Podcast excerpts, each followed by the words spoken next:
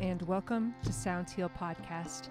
I'm your host, Natalie Brown, and thanks so much for joining me as we explore sound, sound therapy, sound healing, using sound for health and wellness and related fields. I hope everyone is doing well, managing the best that they can during this challenging year, holding strong, holding your heart space open and powerful and investing your time in in things like learning. And um, I thought it, there was much to be learned from our podcast guest today. I was really lucky to meet Elian Zach at the Gong Summit in July of 2019. And though I didn't have much chance to to speak with her, I did feel this energy, this uh, uh, this sense of empowerment, and that she's very thoughtful and very much invested in learning and expanding. So it was really fun to speak with Elian. She is the co founder of the WOOM Center in New York, which is a multi-sensory center for sound, yoga, and breath work. So I really enjoyed this discussion with her about her background in theater, acting, writing, what led her to find yoga, uh, to become a yoga teacher, and her own spiritual explorations and explorations of the nature of consciousness. We talk about the effects of listening, harmonics, overtones, and what sound does to our consciousness, and as well as consciousness expanding practices within sound, yoga, and specific breathing techniques, and also the beauty of vocal toning. So I thought that Elian absolutely was very reflective and well articulated and has so much to offer in her own thought process and experiences that she shares with us. This episode is sponsored by the Om Shop and Spa located in Sarasota, Florida. The Om Shop has a beautiful showroom of sound healing instruments, vibrational medicine tools. Their inventory continues to expand, and they also have a luxury spa there in Sarasota. You can also visit them online at theomshop.com to see their inventory, their products, their virtual learning center, and they also offer sound meditations online. I've been lucky to teach some trainings at their beautiful shop and have some coming up in 2021 as well. And it truly is one of my favorite spots in the world. So please do check the Om Shop out. And thank you so much to the Om Shop for their sponsorship. Please enjoy this episode with Elian Zach. So let's let's paint a story. If you could tell us a little bit about your your background, you know, perhaps a bit about your life before uh, the work that you do now. Where are you from? Mm. What brought you to the states, and all mm. those adventures. Hmm. well, well, I actually just marked uh, 15 years in the city in New York. Um, wow uh, just a few days ago. Yeah, uh, on uh, September 11th actually was my move date. Oh, wow. September 11th, 2005. Mm. And I originally moved to the States from uh, my native Israel to go study theater. So I was a child actor in Israel, and I believed that this was my calling and my purpose in life was to to um, to be on stage um, primarily theater, but also um, film and, and television uh, were really my main interests. And, and I came here to go to a conservatory, which is what I initially did when I first moved here. And um, after I graduated and I worked uh, a lot in, in, in th- mostly in theater in New York, um, I woke up one morning without any project in sight, and I realized that um, I wasn't really sure if this was my art, if I would risk anything to do this, and if I were okay with being an actor if success wasn't uh, a guaranteed, you know. Uh, and um, and that sent me on an, a new exploration because um, when I realized this was not really my my deepest truth, I um, I decided to go ahead and explore and and uh, and find out what was.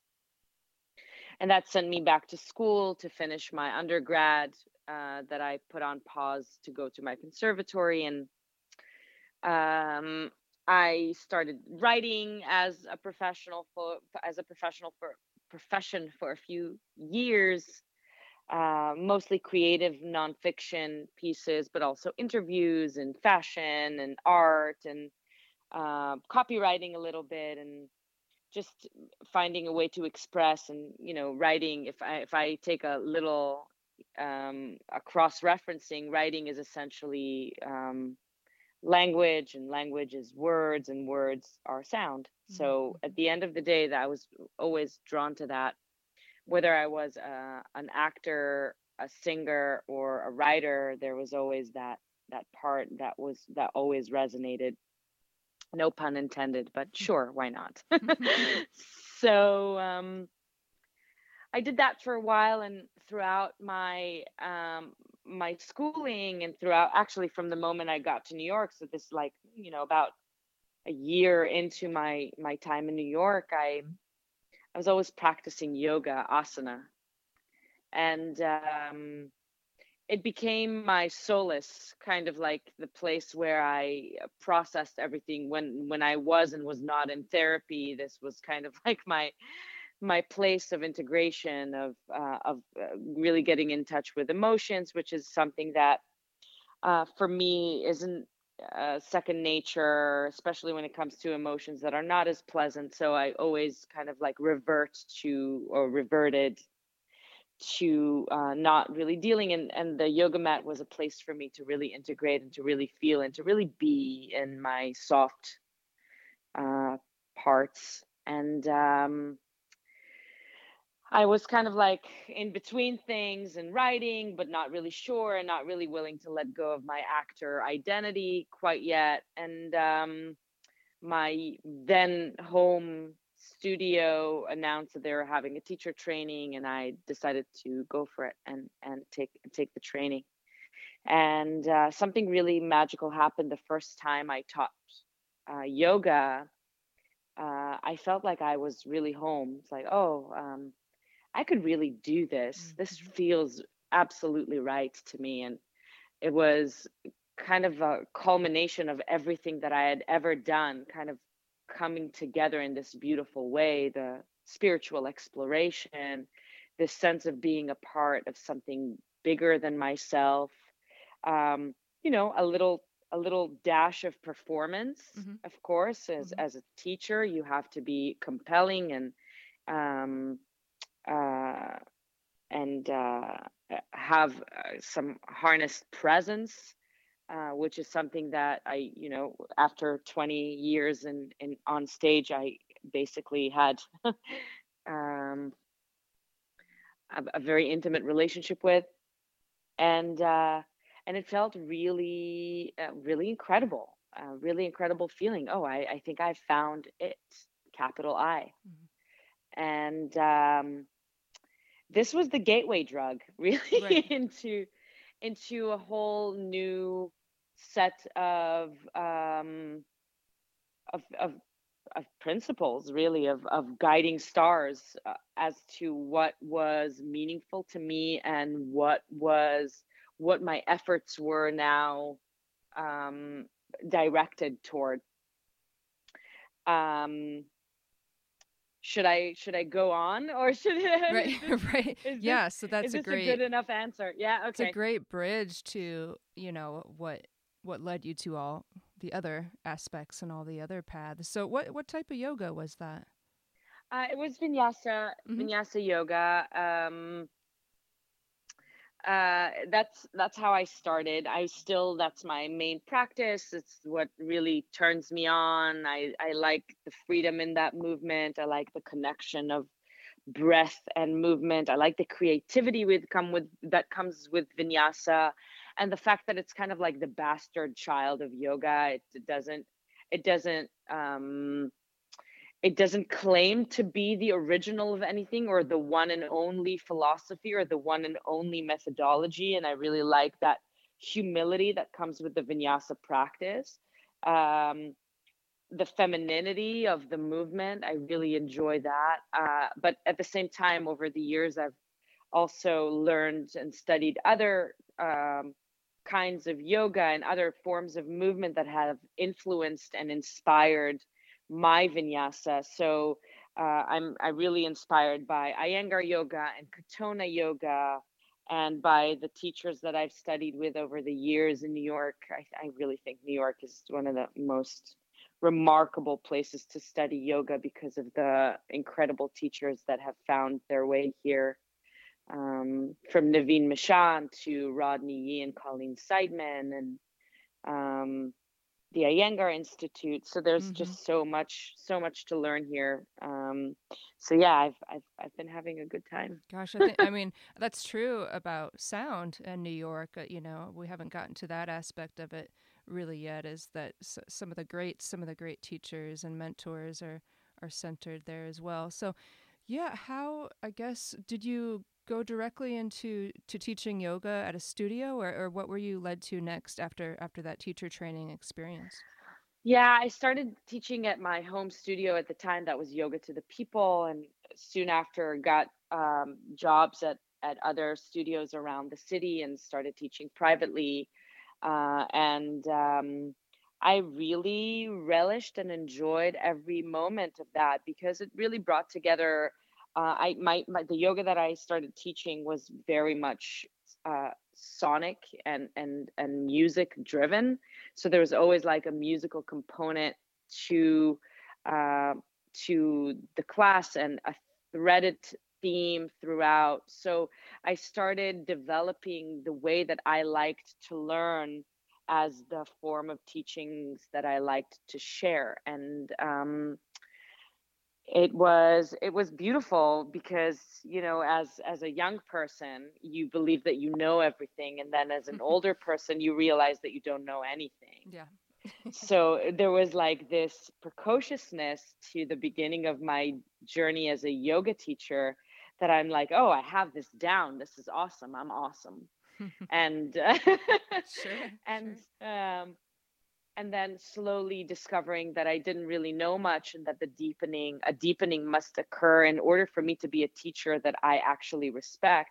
I needed to have some mentors in my people that I uh, that I admire and I want to to learn from. And I think that was a, a tipping point in my teaching because I was teaching so so much with not much fuel behind me because I didn't have, you know, I did one teacher training and I was kind of like launching into this quote unquote career as a yoga teacher. But then I found uh, who then became the yoga director at WOOM Center, Francesca Bove. Uh, I, I took a training with her um, at, uh, at, at a studio that she used to teach uh, before she started teaching at WOOM and I realized that I didn't really know much and that I have much, much more to learn and that it's actually a really exciting process. And I wanted to be engaged in that. So, um, so yeah, and and Francesca also introduced me to her teachers and to her inspirations and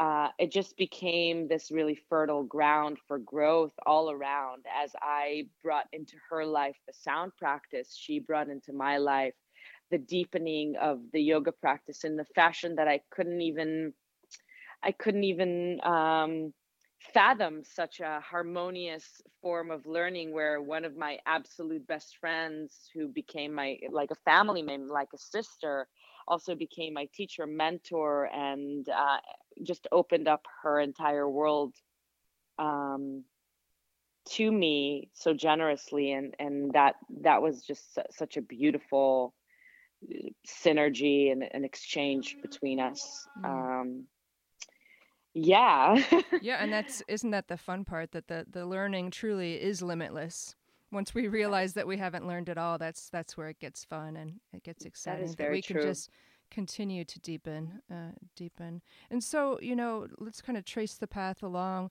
what was uh, you know the next step that got deeper? Was it into breath work, or did sound come next? Um, well, I would say uh, I don't know if this is something that you touch upon, but uh, I would say um, psychedelics were were the mm-hmm. the the next uh, the next step for me. Yeah. Um, so this is this is a cool topic topic for you. well, oh, absolutely, I, and very much that uh, sound practices are psychedelic have psychedelic properties themselves. So yeah, 100%. absolutely. So absolutely. yeah, so I I would say the psychedelic experience is what led me on the further exploration is really what took the yoga as the form of union uh, of non-duality a practice or an observation of non-duality as as like a concrete um, path mm-hmm. and um, and my experiences at burning man as well um, which are psychedelic by nature, even when there's no substance involved, just sure. by virtue of the space and the state of consciousness. So I would say an exploration of consciousness, the nature of consciousness, and the self with a capital S that have become uh, the focal point of my life. And um, sound practice, I would say um, sound practice came a bit before my exploration of breath, even though pranayama, the yogic breathing, was a part of my training and something that I was always interested in and I explored.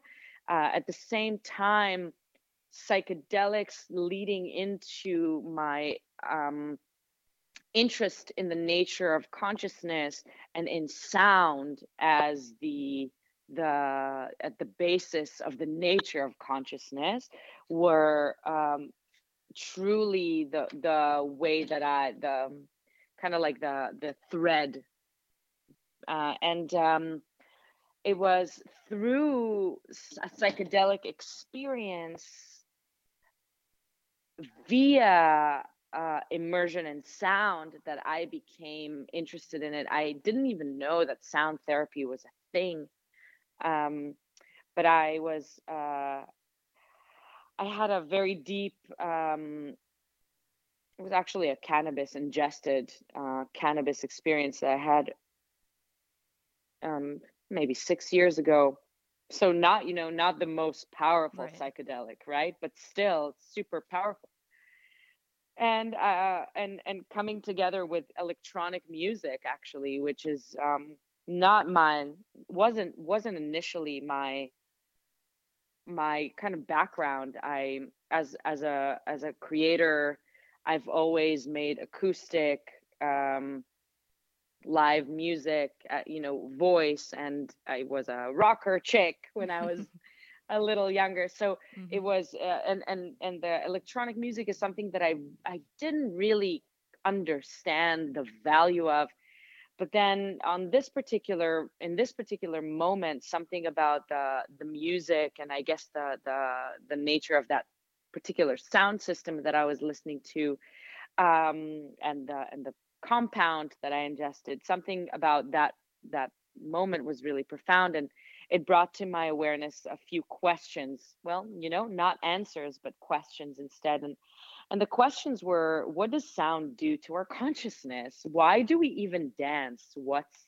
why why are why are we so compelled by music? And and is there any value of taking this setting of this party setting that i was observing um, and transforming the movement instead of spontaneous dance movements and and kind of like um, um, uh, allowing it to dawn the the the um, profound system of yoga asana instead. So instead of just moving spontaneously, what if we had the sound system surrounding uh, yoga asana movement? Mm-hmm. Would that would that in any way be of value? Um, and i i wrote to myself is there an expert about this question mark is there who should i who should i talk to about this is this a neuroscientist or a neurosurgeon or mm-hmm. an orthopedic surgeon does this what's the effect on the on the on the body on the skeletal muscular system the nervous system the brain what's going on with this idea of sound vibration. What's the deal? And then I started um, sharing my newfound interest with my close people. And a really good friend of mine, Alessandra, told me, "Well, I." I know the guy for you. Uh, after I shared this new query I had, and she said, his name is Alexandre Tannous, and he's an ethnomusicologist, sound researcher, and sound therapist. He's been conducting research uh, in 40 different countries uh, on thousands of people, and I'm going to put you in touch with him. And she put us in touch. And two weeks later, I found myself on the floor of a Brooklyn space with about 100 other people blindfolded uh, and going into a sound meditation experience, my first sound meditation experience. And uh, what happened to me that day or that night, rather, was um, it was my first experience in ceremonial setting, and uh, I, I, I would say my life could be divided into two uh, until that moment, and from that moment on, um, because I think what really got uh, pronounced in that uh, particular experience was my relationship to my own voice, which I had. Um, I had used in so many ways over so many years uh, professionally had uh, a good amount of guilt and shame about it that you know my my acting conservatory and other voice teachers have made it clear that something about my voice was not entirely okay and not entirely healthy and and constantly tried to change it. And every time i would step into a performance i felt like there was tension that i didn't mean for, but it was there and I didn't really know how to release it, didn't really know what to do with it. And over that experience, I had this release in the voice and I were I was able to hear myself for the first time so very clearly and enjoy and enjoy and relish in my own voice for the very first time and I don't even know how many years or maybe ever. Hmm. And um it was a humbling experience. It was profoundly psychedelic and revealing and intense physically and emotionally and and I knew that I needed to be doing this. Mm-hmm. I wanted to be I wanted to be doing this. Um, and I didn't know that I was going to be a sound therapist myself I actually my my former partner and ex-husband who who was my co-founder at WOOM Center or forever my co-founder um, when he came to retrieve me from that ceremony I said well let me tell you uh, I don't know about me but I have a strong sense that you will be doing that mm. for the rest of your life and sure enough that's exactly what he's doing now. He he facilitates ceremonies uh, sound ceremonies. He's a sound practitioner. And together we founded WOOM center that is um, new york's first multi-sensory yoga and meditation studio that's based primarily on the therapeutic and psychedelic properties of sound vibration. Right. so kind of like taking everything that i experienced inside and giving it physical dimension. Um, the visuals that I saw, I wanted to project them on the walls, and so we did.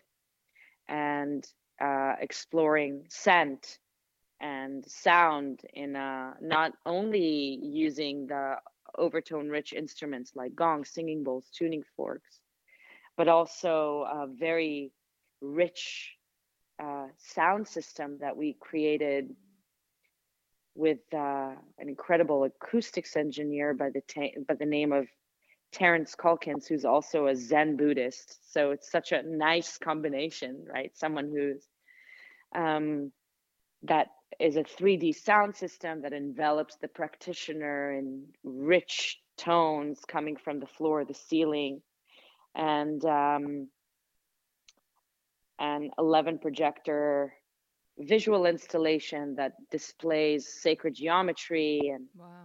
hmm. and um, uh, nature drone footage of of the sea and the sky and the the the trees and you know everything that we're missing here in New York but is completely present in our imagination in our memories and uh, a scent an essential oil blend co-created with an, an incredible bioalchemist by the name of Michel Gagnon who's just a fairy of just a just a little fairy um, sprinkling her magic dust all over the city. So um, we've we've we've made I, I don't want to say externalize the psychedelic experience, but kind of made it accessible mm-hmm. to all in New York for even an hour at a time. Right. And and with this with this experience with this with this facility with the the, the womb itself, the the the space itself, we have developed three um, primary experiences: the WOOM yoga experience, WOOM sound, WOOM uh, breath experience, and WOOM sound experience that is kind of like the culmination of all of of all of them together. It's a three hour long experience. And um and yeah and i've been doing this for um about four and a half years now eh, at WOOM.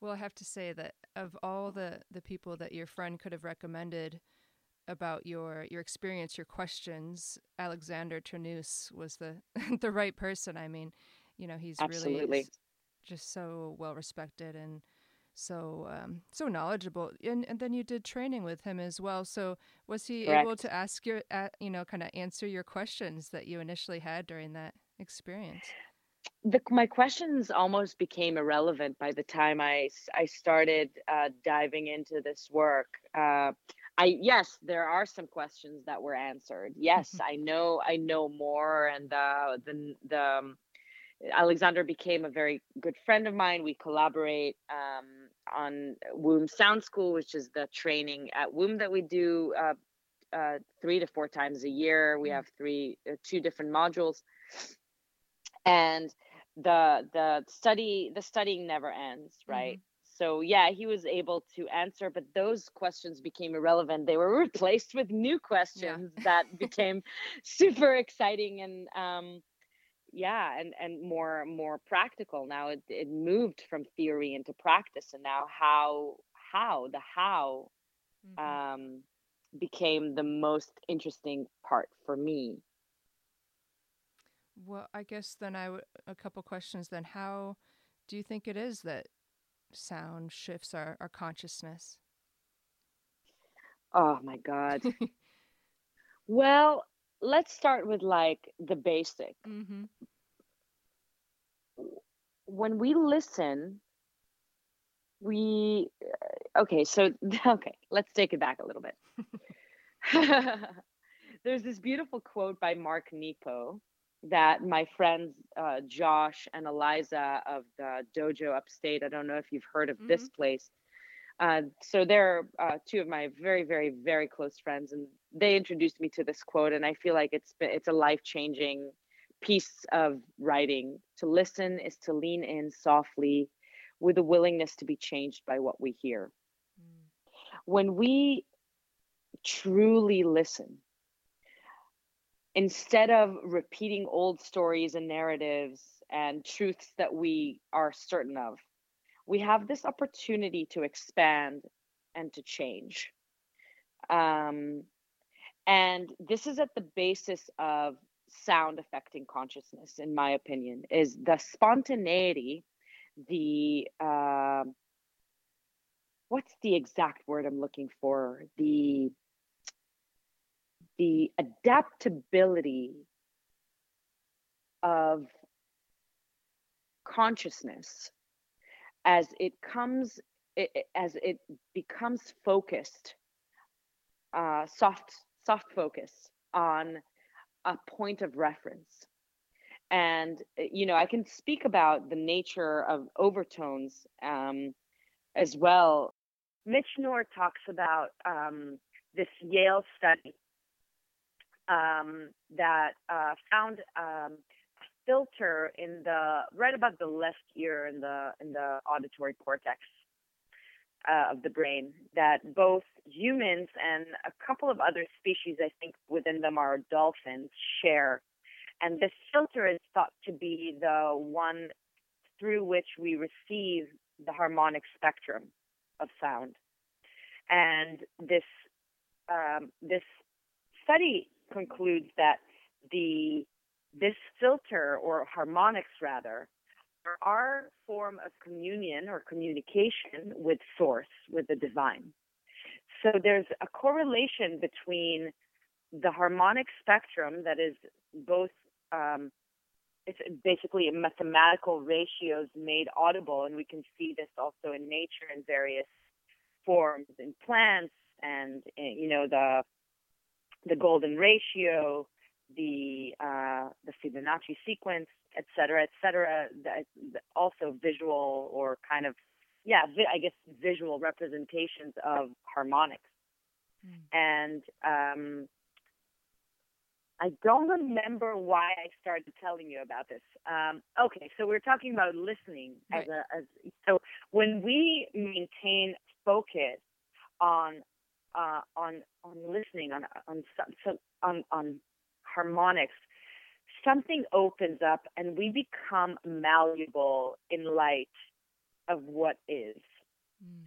Whereas when we repeat whatever it is that we already know, there's no um, there's no movement. It's stagnation. Nothing really takes place.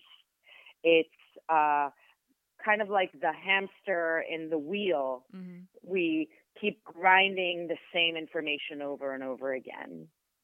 And the idea behind is really to get a little bit closer to the nature of reality and to the nature and the nature of reality is really the nature of consciousness.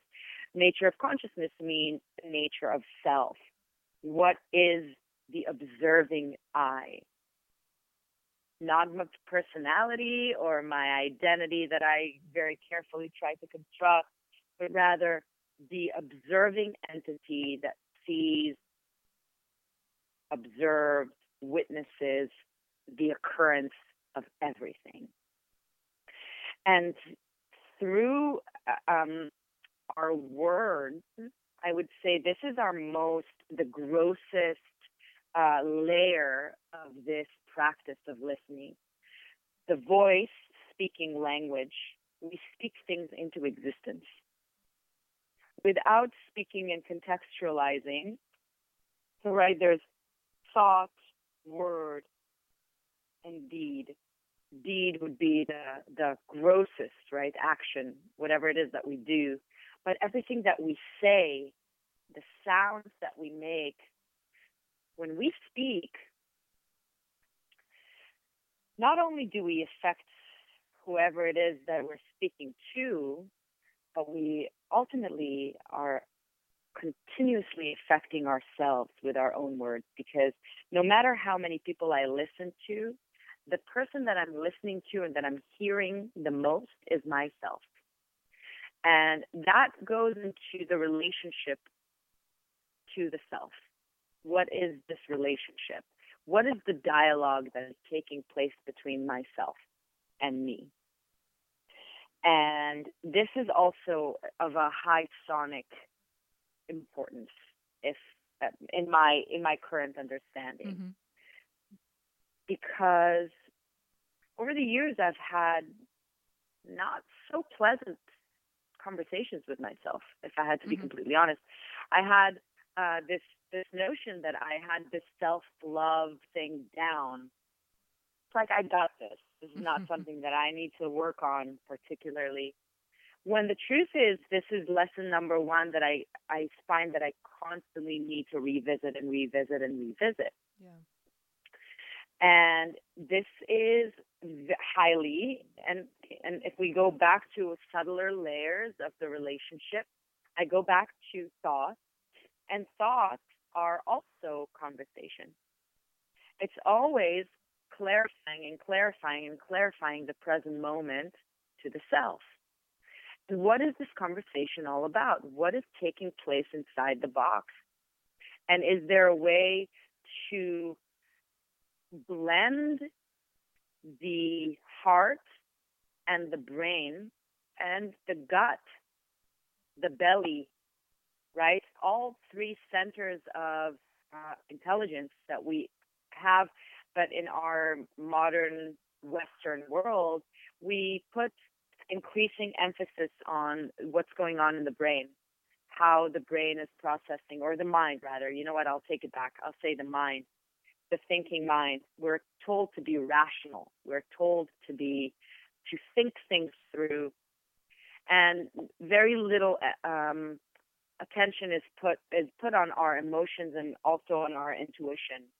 How do we perceive what is the gut telling us? And the voice, which is uh, the uh, the physical manifestation of thought, is really the blend of all three of those centers, right? It's it, uh, the the the belly is the support of the voice of the instrument.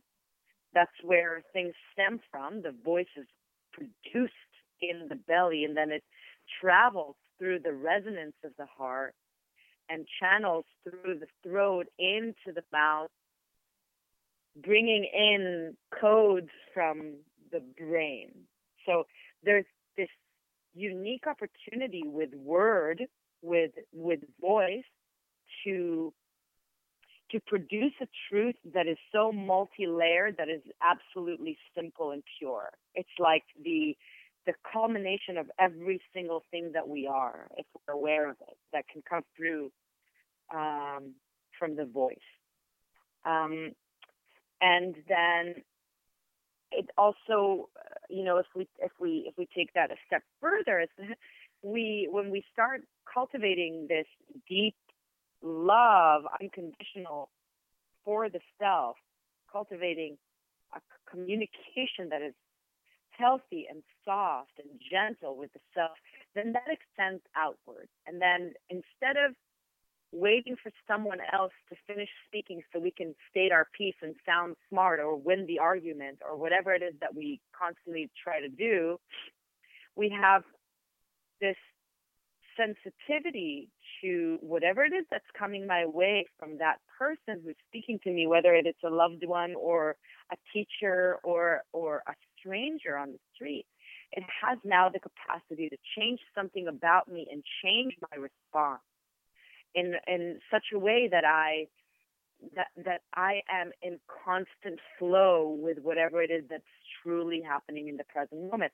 And this is what really meditation is all about is rooting us back into the infinite nature of the present moment and that nothing aside for that exists. Mm. And in listening, we are constantly rooted in the now. Because when we're not listening, when we're engaged in thought of what am I going to respond to that, we're not in the present moment. We're either thinking about the future or dwelling in the past, mm-hmm. uh, also known as anxiety and depression. Right, right. So I don't know. I don't know. I may have gone like on a tangent here, but I feel like it's beautiful. Kind of like... No, beautiful description, and and it got me thinking about really what you said is why. Uh, you know, toning, vocal toning is so powerful, not only personal toning for yourself, for your own heart, for your own resonance, but, you know, kind of the different aspects when you're toning with a group of people exactly. Which you know is is that we find ourselves when we tone, when we when we practice mm-hmm. this, right? We find ourselves um, in in a few different realms of existence. There's the the expressive parts, right? We use our voices not just to communicate verbally, and that's the beauty of vocal toning. That the the words are no longer a limitation, but we use voice in in in in so many sacred and I use this word sparingly, but in sacred practices, in our joys, in our fears, we cry with the voice, we make love with the voice, we pray with the voice, we laugh with the voice. So the voice is really so when we when we tone, we have an opportunity really to express what is actually going on in the present moment. That's one. And then there's the I am important. I am significant piece to this because no one in the world sounds exactly like me. I am this it's like a it's like a fingerprint. My voice is like a fingerprint. No one else is just like that. And that's really powerful. It means that if I'm in a group of people and I choose not to share my own unique gift, the circle is not going to be the same. So it gives us responsibility for our contribution. Is I need to contribute. I'm important. And how do I contribute? What is my form of contribution to this group? And then on the other side of that is I am part of something much greater than myself. I am supported by this. So I have this seesaw experience between sharing and receiving constantly in the vocal toning, in the vocal toning um, paradigm. It's uh, it's really it's it's beautiful because I feel like normally there's very little dissonance in in those practices because people are really in their vulnerability. Using the voice is such a vulnerable practice.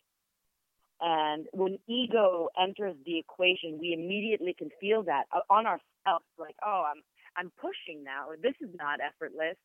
This is not it. And we get to really enjoy each other without any without distraction of what that thing looks like. It's no longer a performance. We do this like when we do when we pray or when we kiss or when we eat something yummy. We do that with our eyes closed.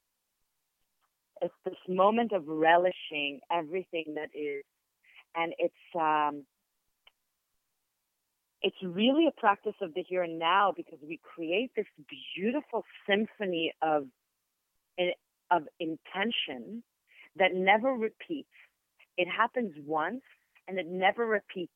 It's kind of like the construct of the clouds in the sky. Take a mental picture of it because this is it. This is now now is all you have. Now is all we have. And that's why I love the sound practice so much because it's this unrehearsed, uh, deeply studied, deeply practiced, but unrehearsed um, orchestration of powerful forces, I, if that makes sense. Mm-hmm. Of, of people receiving the energy and the energy moving from the people and into the practitioner. And um, th- this goes both from, from the listening experience and from the toning experience. I find those to be kind of like um, mirror images of one another. Right. That's very well articulated. Yeah. Yeah, I want to um, ask you a couple questions about breath work. I know that's so important to to what you do, and I have no knowledge of the holotropic technique. I don't know if that's something that you uh, continue to practice, but um, if you could just explain what that is a little bit and, and what makes it unique and, and powerful.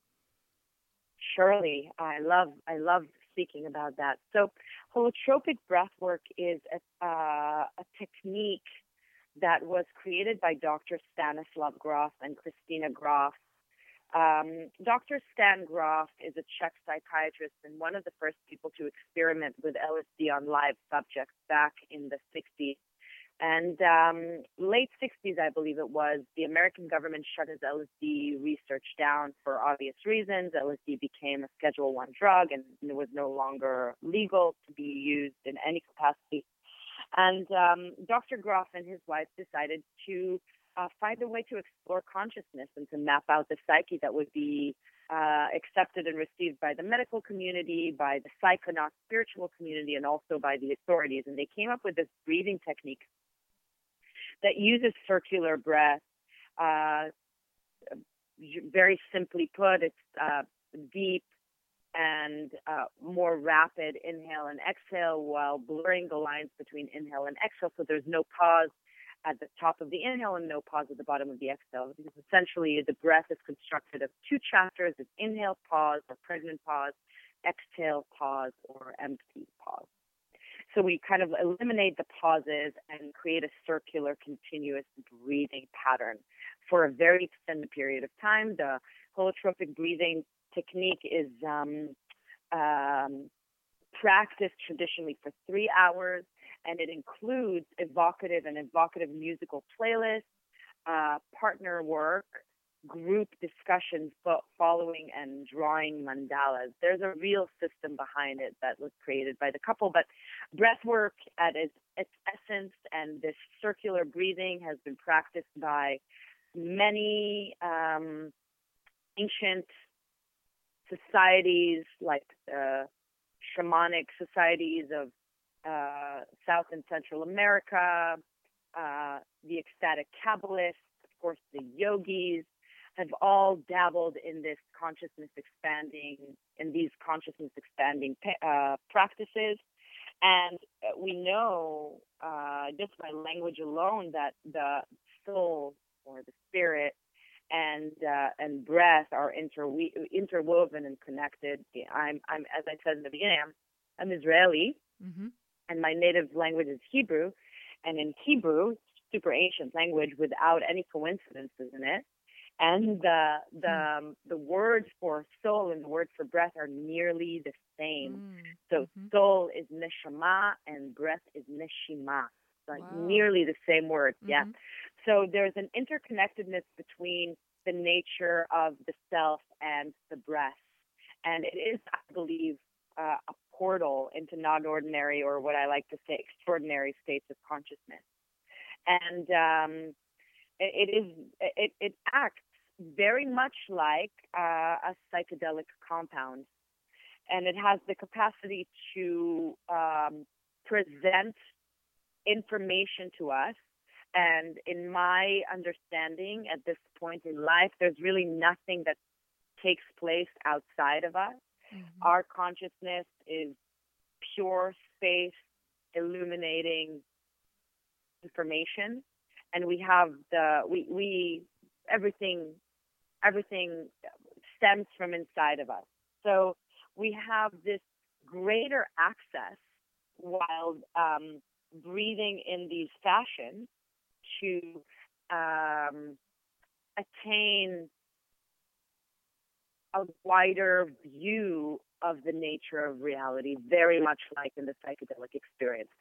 Uh, this is no magic pill, so it will it requires effort. There are some startling side effects to it that people uh, might not be super keen on experiencing, perhaps at times.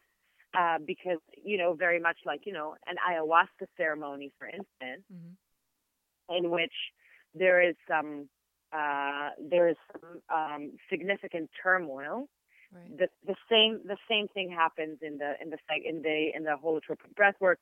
The body begins to become compromised um, in ways uh, we feel uh, tension, pressure, uh, a sense of loss of control that could be startling for people.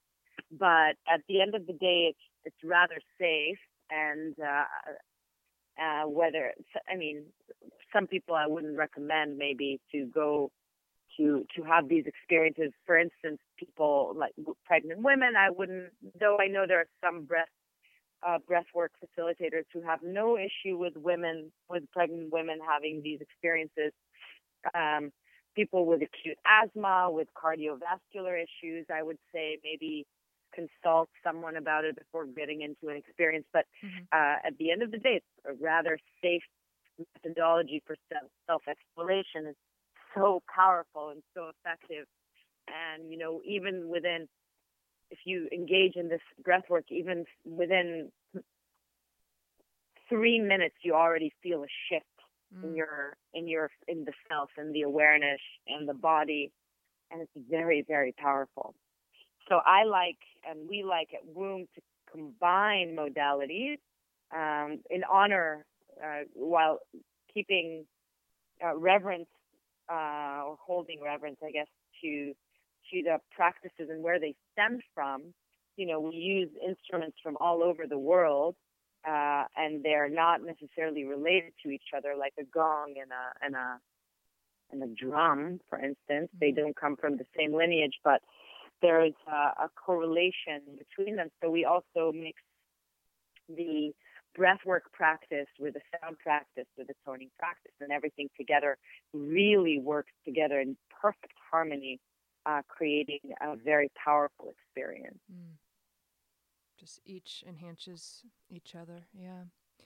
And during this time, you know, as far as what you've been doing, uh, it's such an important time, and you see more and more people immersing themselves in sound and yoga and breath work. Have you been able to do events recently at all, or is it virtual or on hold, or how are you all managing right now?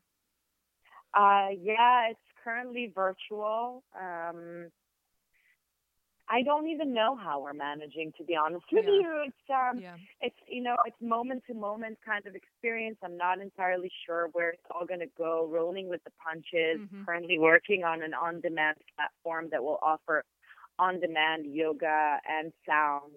Uh, I find that doing breath work um, virtually is irresponsible. I know there are some breathwork practitioners who do this. I choose not to facilitate breathwork. Yeah. Yeah. I will do pranayama and I have taught pranayama, but breathwork, holotropic, rebirthing, all of this stuff, I would like to be there with the people and make sure that I can crisis manage if there is any any any crisis to be managed.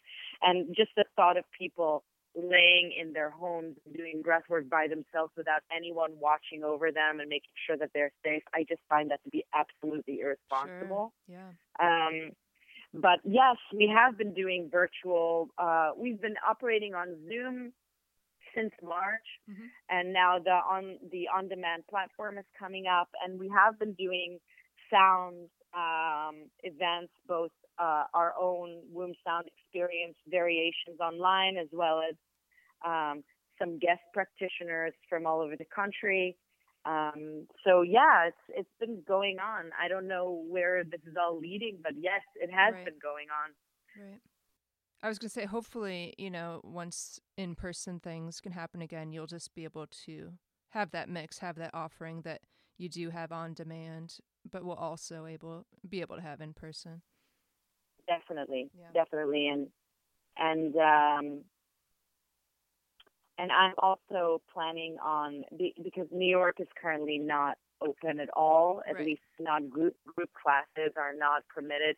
But in Miami, everything is open, and uh, there's a really vibrant um, community in Miami for uh, self exploration. So uh, within the next couple of months or so, I'm going to be moving back and forth between New York and Miami, mm-hmm. offering some some stuff there. So I'm really excited about actually doing stuff in person again and not through screens. Not right. that it hasn't been a gift, but it's uh, I miss the people. I miss oh, yeah. seeing the people. Yes. Yeah. Yes. That that energy and connection. And yeah, you've kind of through this this conversation, you've talked so much about learning and, and getting deeper. So I, I'm curious what is is coming forth right now that you're really excited about learning or um, working on more.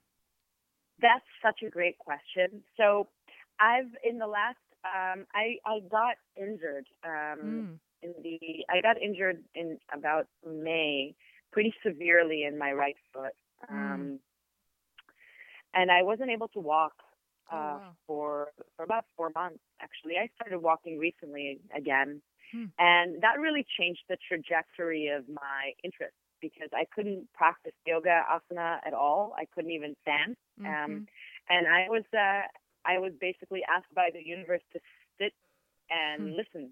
Right. And um, I really wanted some form of um, inspiration to come my way. And sure enough, I found um, this really incredible musician slash comedian slash Buddhist teacher hmm. who started doing, started conducting Zoom classes on Kadampa uh, and Tibetan Buddhism.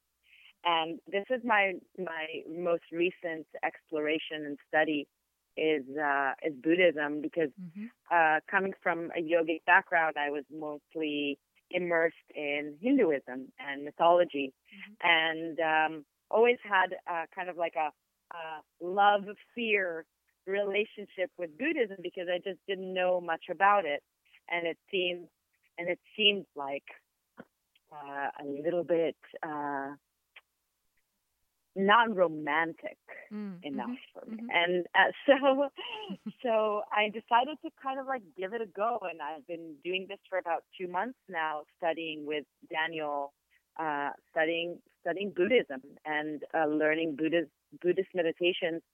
Um, and so this is this is a uh, this is one thing that I'm yeah. quite interested in. Mm-hmm.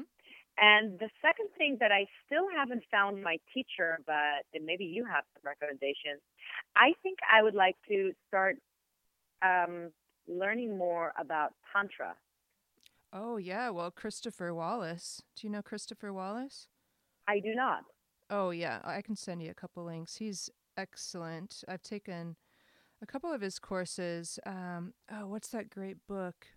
Yeah, I'll have to. Uh, dig that out of my brain. Uh, but I think you would really like him, Christopher Wallis. Yeah, and he he's the guy. I don't know if you've ever read that that he wrote this blog post that goes around that's like the real story or the true story of the chakras and the chakra system um, that's mm. gone ar- around and kind of uh, explores the um, modern take that there's seven chakras and he really goes he's a sanskrit scholar and he kind of goes in depth with that. But yeah, his tantric courses, he has some virtual ones that are really good. So I'll I'll send. You All right, stuff. I I trust that you're going to share this information with me. Yes, absolutely. Okay, great. Yeah, thank you. Sure. yeah, cool. So yeah, that's something that you want to look into as well. Yeah. Yes, for awesome. sure. Very cool. Well, thanks so much. This has been really Thank you. excellent. I just uh, really appreciate you and um, your your hunger to learn and explore all this. So, thanks so much. Thank you so much, Natalie. It was a pleasure. Thank you. All right, well, take awesome. care. I'll Thank talk you to you so soon. Much. Okay, bye-bye. Bye. Thank you for tuning into this episode of Sounds Heal Podcast, sponsored by the Om Shop and Spa. And keep up to date with what's coming up next at soundshealstudio.com Check things out on Facebook at Sounds Heal Studio, and you can listen to all previous podcasts as well as music meditations on the YouTube channel at Sounds Heal Studio.